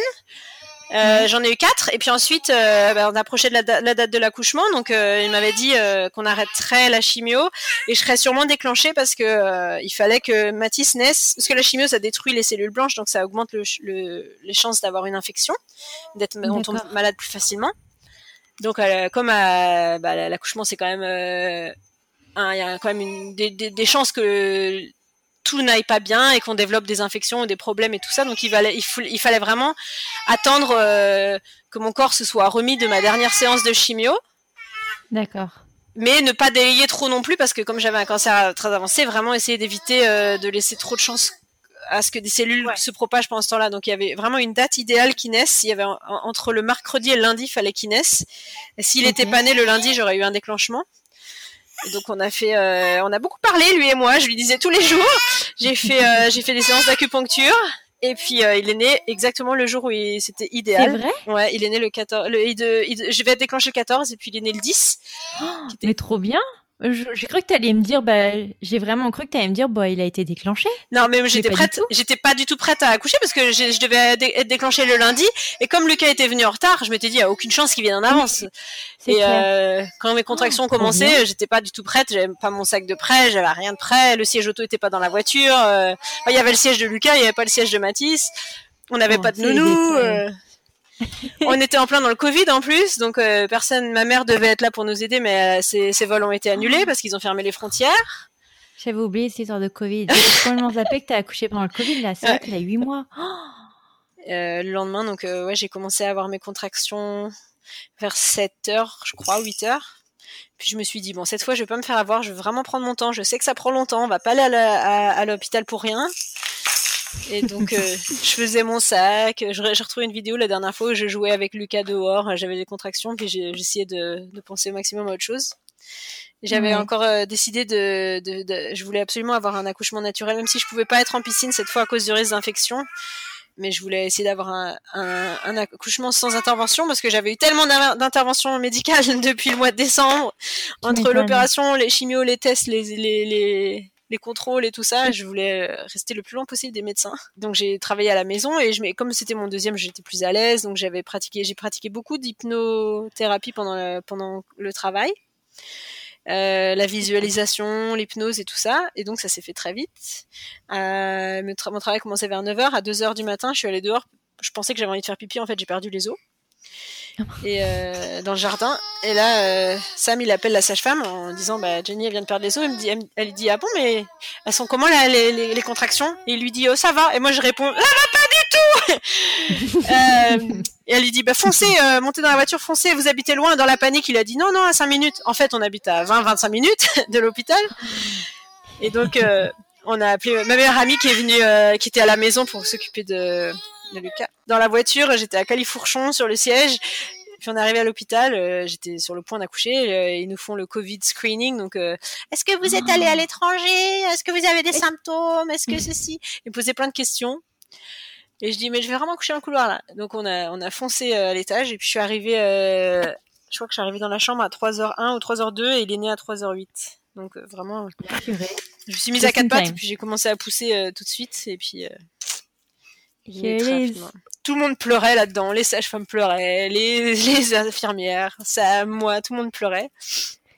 Et il était en bonne santé, il avait aucun problème particulier. Aucun problème. il avait plein de cheveux alors que moi j'étais chauve. euh, il, il, était tout de suite, euh, je vais pas dire souriant parce que je vais pas exagérer, mais euh, tout va bien. Il avait la patate. Quoi. Ouais. Euh, Trop cool. Pareil, l'accouchement très. Bah, je suis arrivée, ils m'ont laissé faire elle m'a dit t'as, as fait le travail à la maison donc tu sais quoi faire je te laisse il a commencé à en fait on m'avait annoncé au début que je pourrais allaiter euh, jusqu'à ce que je reprenne la chimio donc une semaine après ouais donc je pensais pouvoir allaiter donc euh, même malgré le fait que j'avais qu'un sein donc il, est, mhm. il, est, tout de suite venu au sein euh, c'était un super moment et puis, comme tout allait bien, ben, on nous a, on nous a laissé rentrer à la maison donc quelques, jours, quelques heures après. Il est né à 3 heures et puis je crois qu'on est rentré chez nous à 8 heures. Et donc, à la suite de ça, quand tu rentres à la maison, comment ça se passe, du coup, la rencontre avec Lucas et Mathis ah, C'était magique. Lucas, il a tout de suite. En fait, il avait très, très bien compris qu'il allait avoir un petit frère. On avait, il, adore lire et on avait trois livres euh, qui. Choupi et Petit Loup euh, vont avoir des grands, euh, deviennent grands frères. Et donc, du coup, on avait lu beaucoup de livres. Il savait très bien. Quand je suis arrivée à la maison, il a même mimé ce que j'avais fait à l'hôpital. Parce que ça s'était passé dans la nuit, mais il a dit Maman, hôpital Pousse, pousse Et voilà T'as sa petit, ses petits mots de deux ans et un mois et il, il mimait vraiment, c'était trop mignon.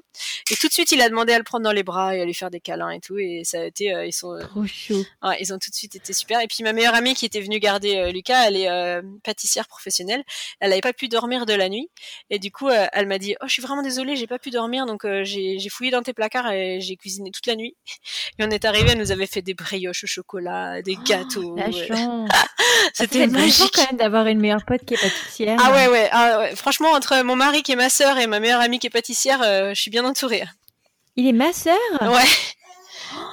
T'as trop de chance. Ah ouais, c'est trop, Ça, c'est les bons plans, ce genre de, ce genre de profession. Hein. Ah ouais, c'est vraiment... parfait. Et euh, alors donc du coup tout se passe bien quand tu rentres, donc tu essayes de continuer euh, ton allaitement? Ouais, mais en fait euh, malheureusement c'était l'horreur, j'avais hyper mal, on comprenait pas pourquoi, lui il était très fatigué, et en fait moi j'ai compris tout de suite que j'avais pas de lait. Les sages-femmes me disaient mais non faut attendre ça va venir ça va venir et je sentais bien que j'avais rien. Il y a une des sages-femmes qui m'a dit, tu sais, avec tout ce que tu as vécu, euh, faut surtout pas que tu te mettes à pression. Euh, stresse pas ton corps en, en, plus parce que si tu commences à allaiter maintenant et que tu dois reprendre la chimie dans une semaine, il va falloir que tu le sèvres et que toi-même, c'est vrai, tu te sèvres et ça va être vraiment difficile. Est-ce que ça en vaut vraiment la peine pour une semaine? Et en fait, dans tous nos malheurs, d'ailleurs, je, je n'ai pas euh, beaucoup parlé de ça, mais nos voisins ont été exceptionnels du début à la fin. À partir du moment où on a appris que j'avais le cancer, il y a une voisine que je ne connaissais pas à la base qui a lancé un meal train, qui est un calendrier en ligne, pour que les gens viennent nous apporter des repas tous les jours.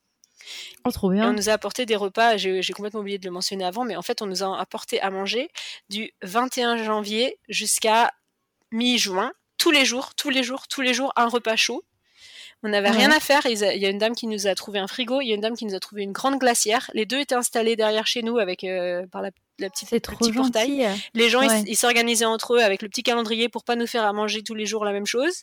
Et ils venaient nous mettre, c'était anonyme, il n'y en avait même pas besoin d'ouvrir la porte. Ils venaient nous mettre dans la glacière entre 5 et 6 heures. À 6 heures on ouvrait la glacière. À surprise il y avait un repas chaud tous les jours. Trop sympa. Ah ouais, c'était que des anonymes du quartier. Euh, enfin, pas des anonymes, du coup, au final, beaucoup de gens, euh, on a appris à, les connaître, mais euh, un énorme élan de solidarité. Et, des voisines qui se sont mis à collecter leur lait pour, nous, pour nous donner du lait, dont une qui nous a donné du colostrum. Donc on a pu ah, lui donner du colostrum dès le début qui est le... en plus, il est chaud à récupérer. Hein. Ouais, ouais, c'est pas facile. C'est pour ça qu'elle me l'a donné aussi, parce qu'elle m'a dit qu'elle avait peiné à le récupérer, qu'elle voulait vraiment pas le gaspiller, donc elle était très contente que ça aille à quelqu'un qui en ait besoin. Tu m'étonnes. Donc on a pu lui donner avec ses toutes minuscules petites seringues, on lui donnait du, du colostrum au début, et puis ensuite euh, on a commencé à lui donner euh, du coup du lait euh, qu'on nous avait donné. Et puis c'est là que je me suis inscrite sur la, la banque de lait de Perth. Ok. J'ai euh, demandé si euh, des femmes voulaient bien nous aider. Et alors c'était encore une fois un énorme élan de solidarité. Euh, quand on dit que les femmes savent se soutenir entre elles, je, je, je, pourrais en parler pendant des heures. Des femmes qui ont pompé leur lait tous les jours, tiré leur lait tous les jours pour, pour pouvoir nourrir Matisse.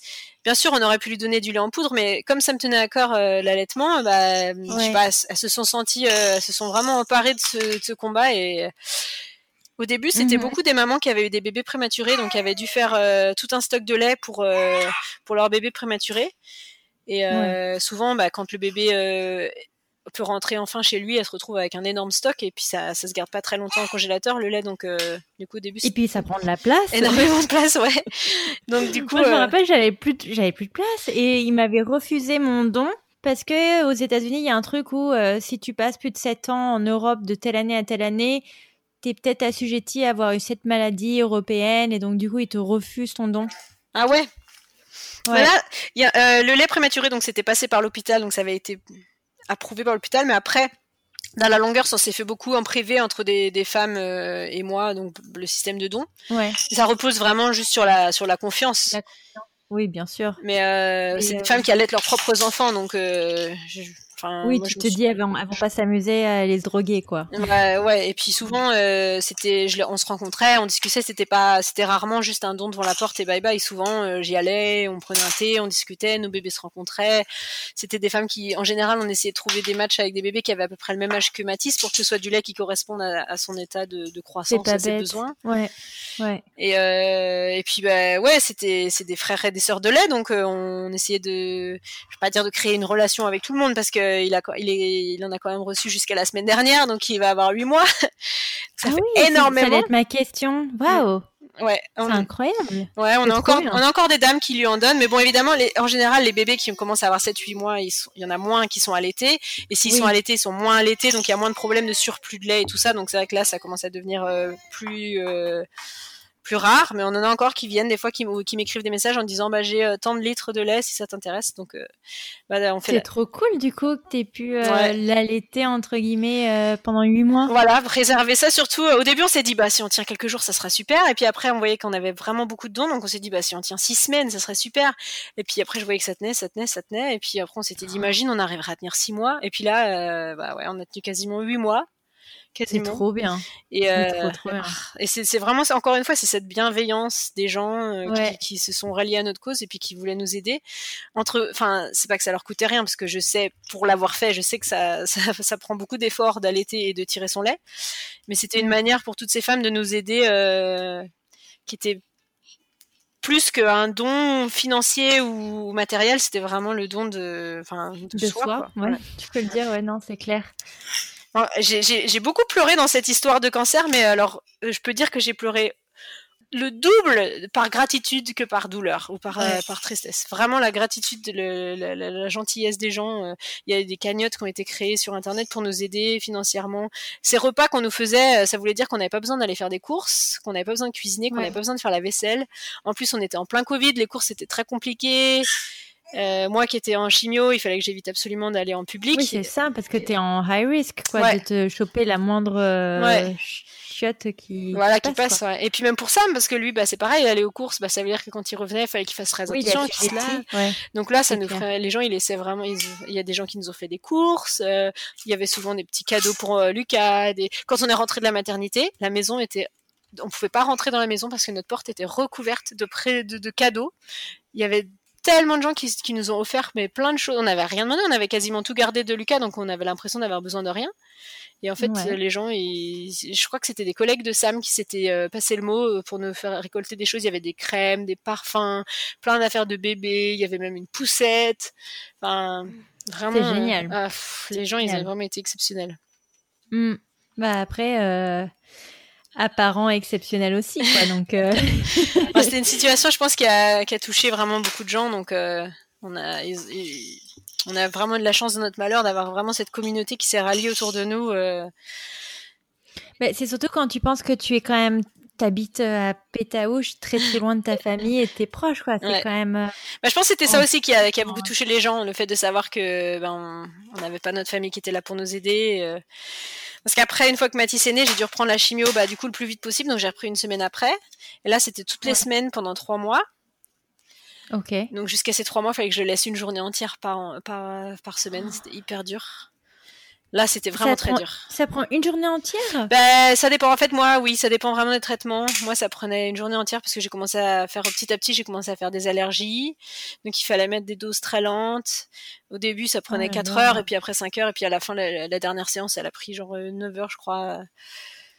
Euh, puis j'ai eu, plein de problèmes. Après, j'ai eu une infection parce que j'avais un, comme mes veines ont commencé, euh, comme ils m'ont enlevé des ganglions dans le bras gauche, ils peuvent plus à vie, ils pourront plus jamais me piquer dans le bras gauche parce que le moindre problème sur le bras gauche peut se transformer en grave infection parce que les ganglions sont là normalement pour gérer euh, s'il y a une piqûre de moustique ou une petite infection c'est les ganglions qui aident à, corriger ça. Mais c'est vrai, comme je savais pas ça. Ouais, c'est pour ça que les ganglions, tu sais, sous les bras, là, moi, c'est au niveau de l'aisselle. Euh, Quand t'as quand as un ganglion qui est gonflé, tu sais que t'as une infection quelque part. Quand t'as mal à la gorge, tes ganglions de la gorge se gonflent. Euh, si tu as une coupure à la jambe qui est un petit peu infectée, ça se peut que les ganglions au niveau de la hanche se gonflent. D'accord. Comme j'ai plus de ganglions sous mon bras gauche, tout ce qui peut m'arriver dans mon bras gauche, ça peut tout de suite devenir très grave. Ils peuvent me piquer qu'à droite, donc avec la chimio, mes veines ont commencé à vraiment euh, bah, rendre l'âme. J'en ai une, euh, quand on me fait une prise de sang, on me demande si c'est une veine ou un tendon, parce que c'est vraiment hyper dur. non, non, c'est ah, une veine. Ouais. Euh, donc on m'a mis un, ce qu'on appelle un PICK line, donc une, une espèce de cathéter permanent au niveau du biceps qui est rallié jusqu'au cœur pour qu'il m'insère directement la chimio, que ça aille directement dans le dans le cœur pour qu'ensuite le, le cœur puisse le, transférer au reste du corps par les par les, les aortes, enfin l'aorte. Ok. Mais ma ligne s'est infectée. Ensuite, j'ai fait des allergies au pansement. Enfin, j'ai eu plein de plein de problèmes euh, à la fin de ma chimio, au mois de juillet, quand ça devait être fini. C'est eu... C'est dingue dans ces cas-là de se dire quand même à quel point ton corps se met en, en position euh, défense à fond les ballons quand t'es enceinte, quoi. Ouais, ouais, ouais, parce, que quand j'étais enceinte, j'ai eu aucun symptôme, j'ai pas de nausée, j'ai pas, de...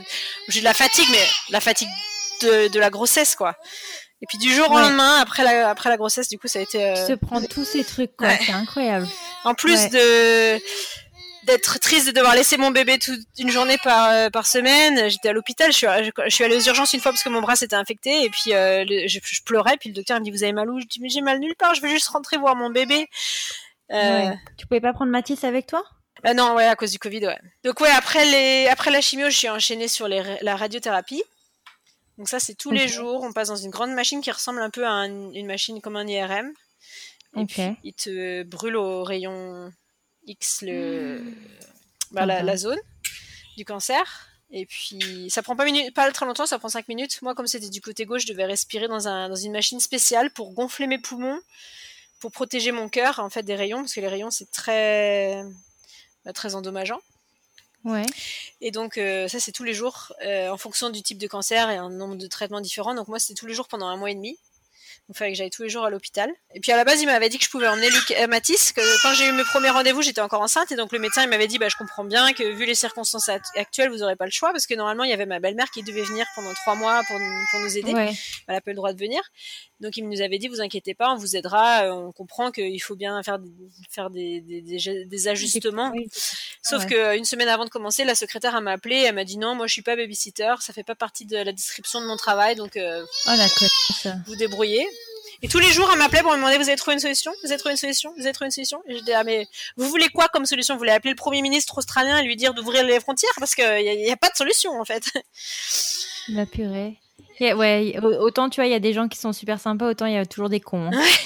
Euh, Ouais. On peut rien y faire malheureusement. Du coup, encore une fois, mes voisines euh, qui se sont, euh, ma voisine en face qui a posé une semaine, une, journée par semaine pendant cinq semaines pour pouvoir garder Mathis le jeudi parce que j'avais personne.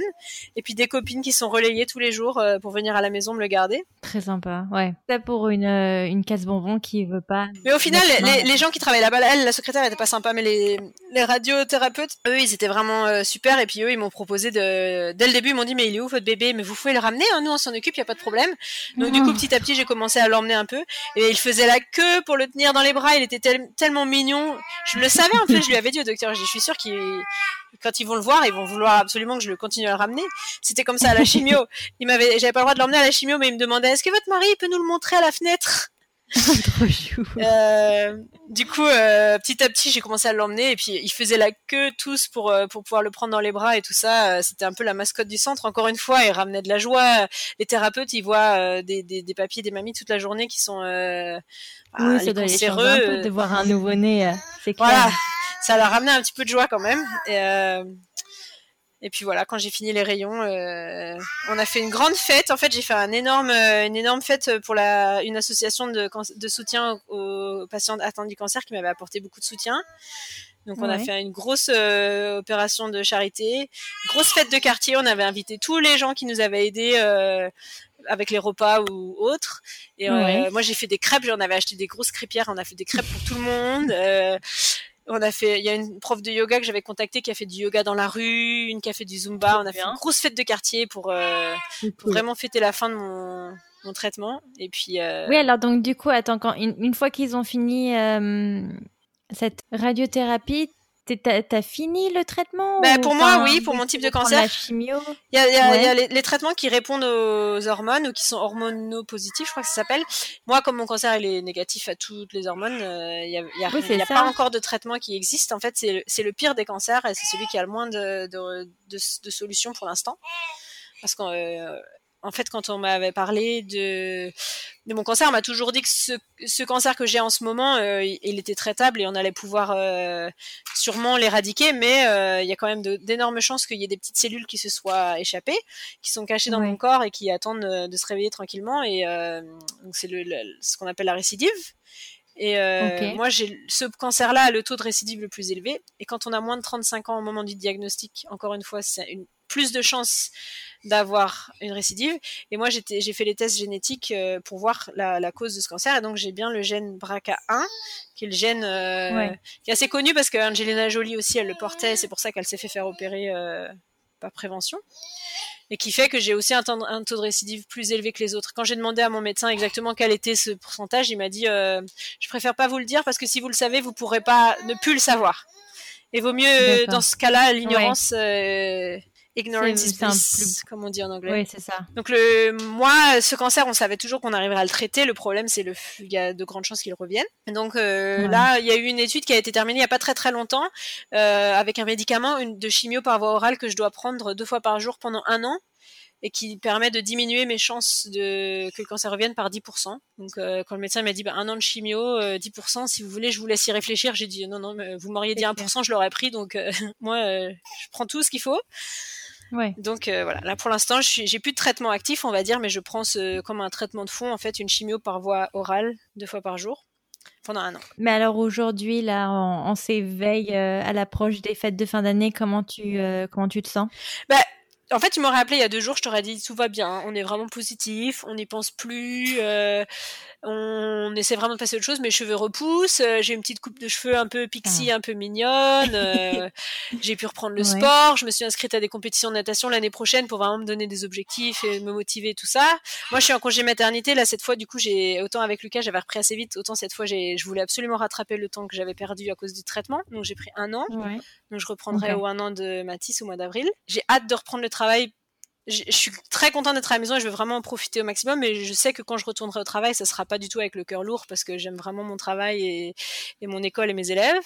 Donc vraiment, euh, j'aurais envie de dire que du positif. Mais euh, hier, j'ai une petite frayeur. Je me suis réveillée, j'avais très mal à la hanche et je sais que si mon cancer revient, il reviendra euh, statistiquement, soit dans le foie, soit dans les poumons, soit dans les os. Et en général, c'est les gros os, type les hanches et euh, ou le fémur. Et donc, quand je me suis réveillée, j'ai eu mal au foie, euh, aux, hanches.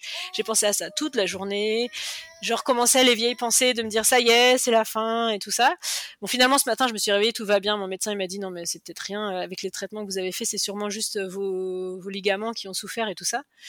Mais bon, ça m'a vraiment rappelé à quel point, une fois qu'on a vécu ça, on c'est plus jamais comme avant. Dans ta tête. Ouais, c'est plus jamais comme avant. Et euh, la moindre petite douleur inexpliquée, le moindre petit truc, ça y est, on repart tout au fond du trou et puis euh, faut remonter tout, doucement. C'est vrai, mais après, c'est vrai que quand tu penses à ce que t'avais dit ta tante, t'es quand même vachement à l'écoute de ton corps, donc tu pourrais te dire, bon, bah là, il y a quand même un, un red flag. Ouais, bon, le seul truc, c'est euh, qu'il m'avait bien dit, le médecin, que comme je suis déjà au stade 3C, si jamais ça revient, ça sera automatiquement euh, bah, stade 4 parce que il y, a plus rien entre les deux donc euh, voilà. Si jamais ça revient ça, ça sera ça sera une très mauvaise nouvelle.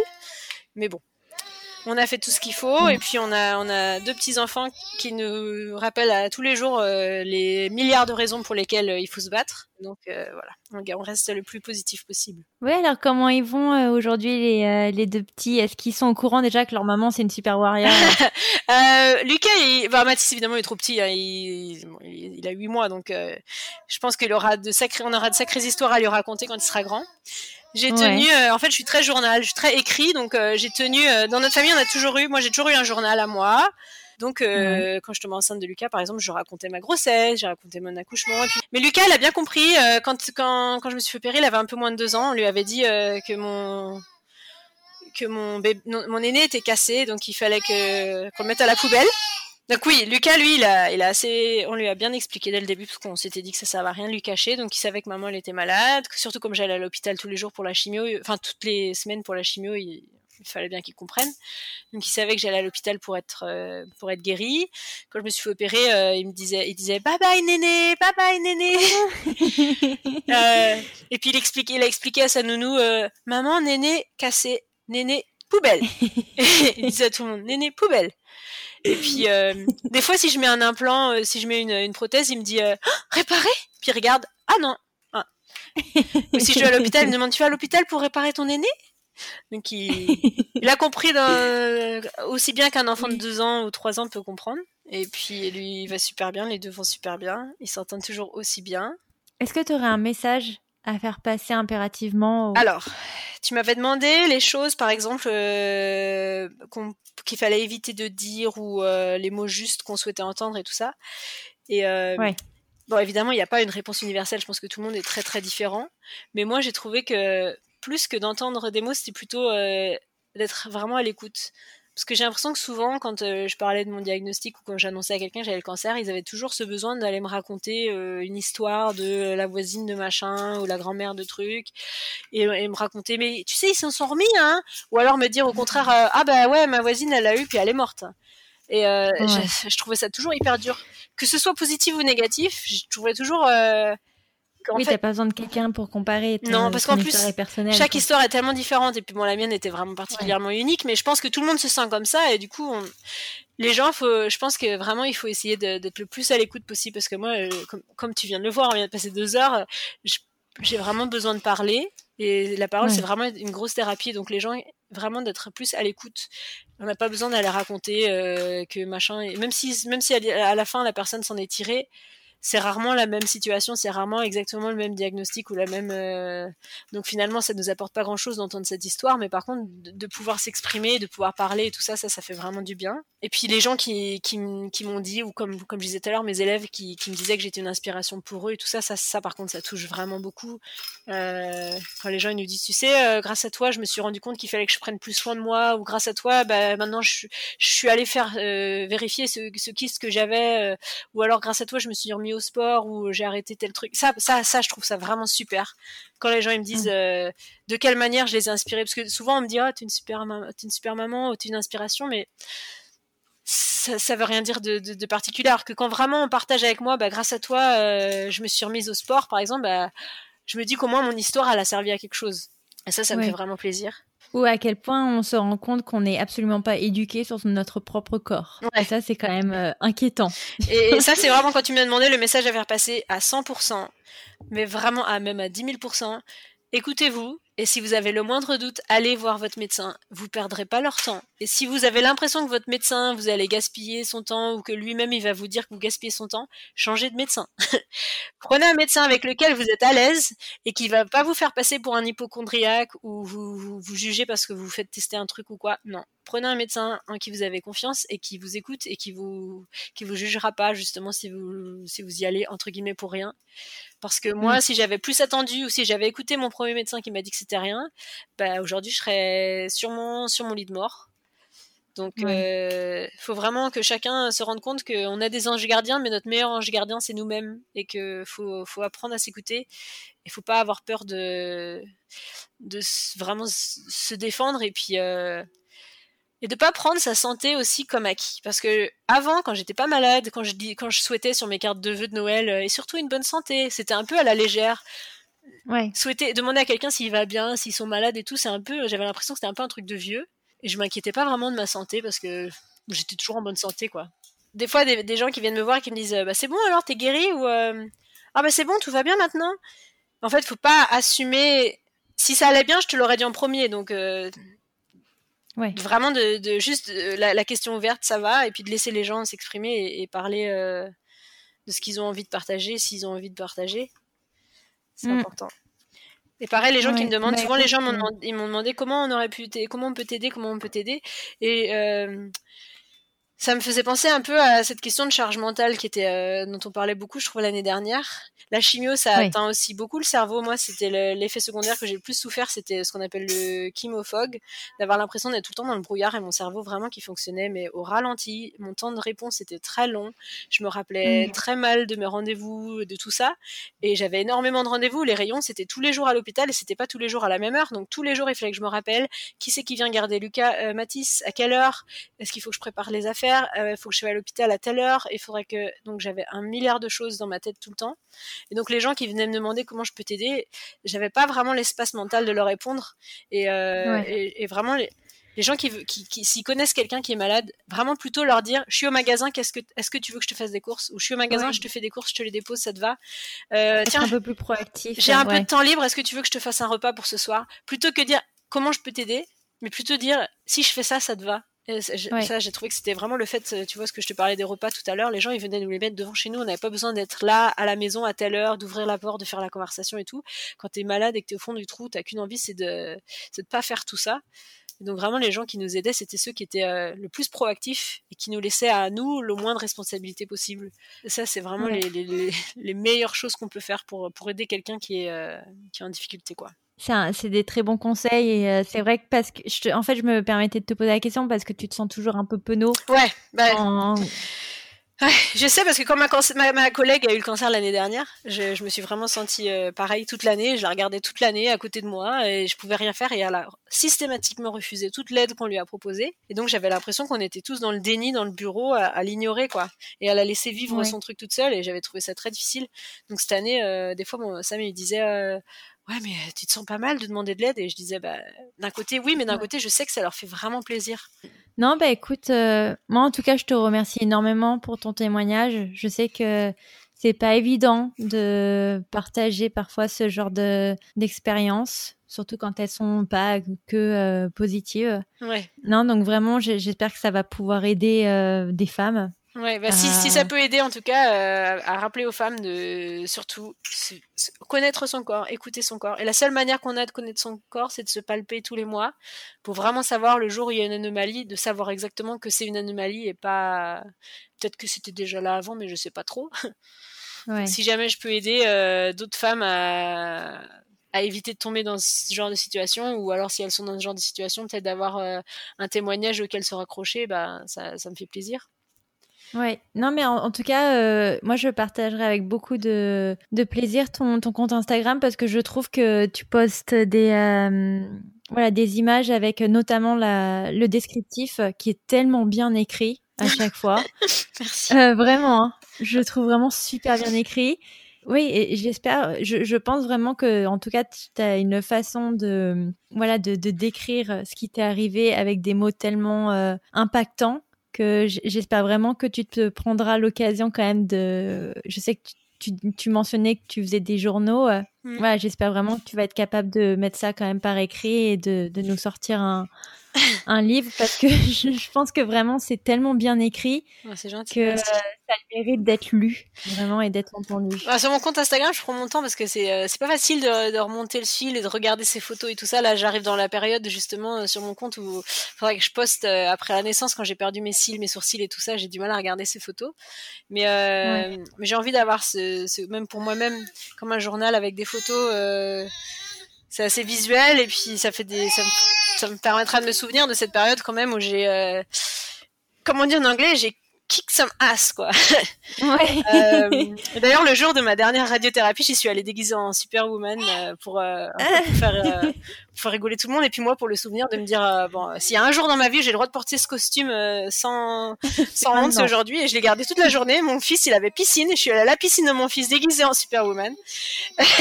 Ça mais honte je dis s'il y a un jour dans ma vie où j'assume c'est aujourd'hui je suis une Superwoman j'ai fini ma, mon traitement j'ai le droit de le porter ce costume.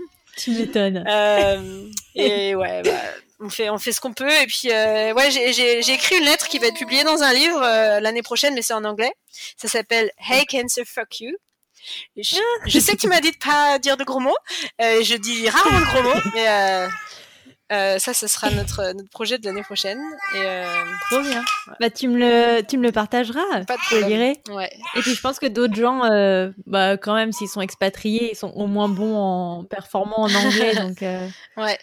On relaiera avec, euh, avec plaisir. En Mais cas... en tout cas, merci beaucoup, Jenny, pour, euh, pour ton temps. Bah, merci, merci, à Mathis pour sa coopération. Et ça va, il a été à peu près coopératif. En tout cas, merci à toi de m'avoir écouté parce que comme je t'avais prévenu, je suis une grande, grande bavarde et euh, je peux parler oh, pendant des heures, les des heures, des heures. Donc, euh... merci. Bah, merci beaucoup pour merci tout, ton, beaucoup, tout ton temps aussi. Hein. Voilà pour cet épisode. J'espère qu'il vous a plu et puis euh, je vous dis à la semaine prochaine pour un prochain épisode.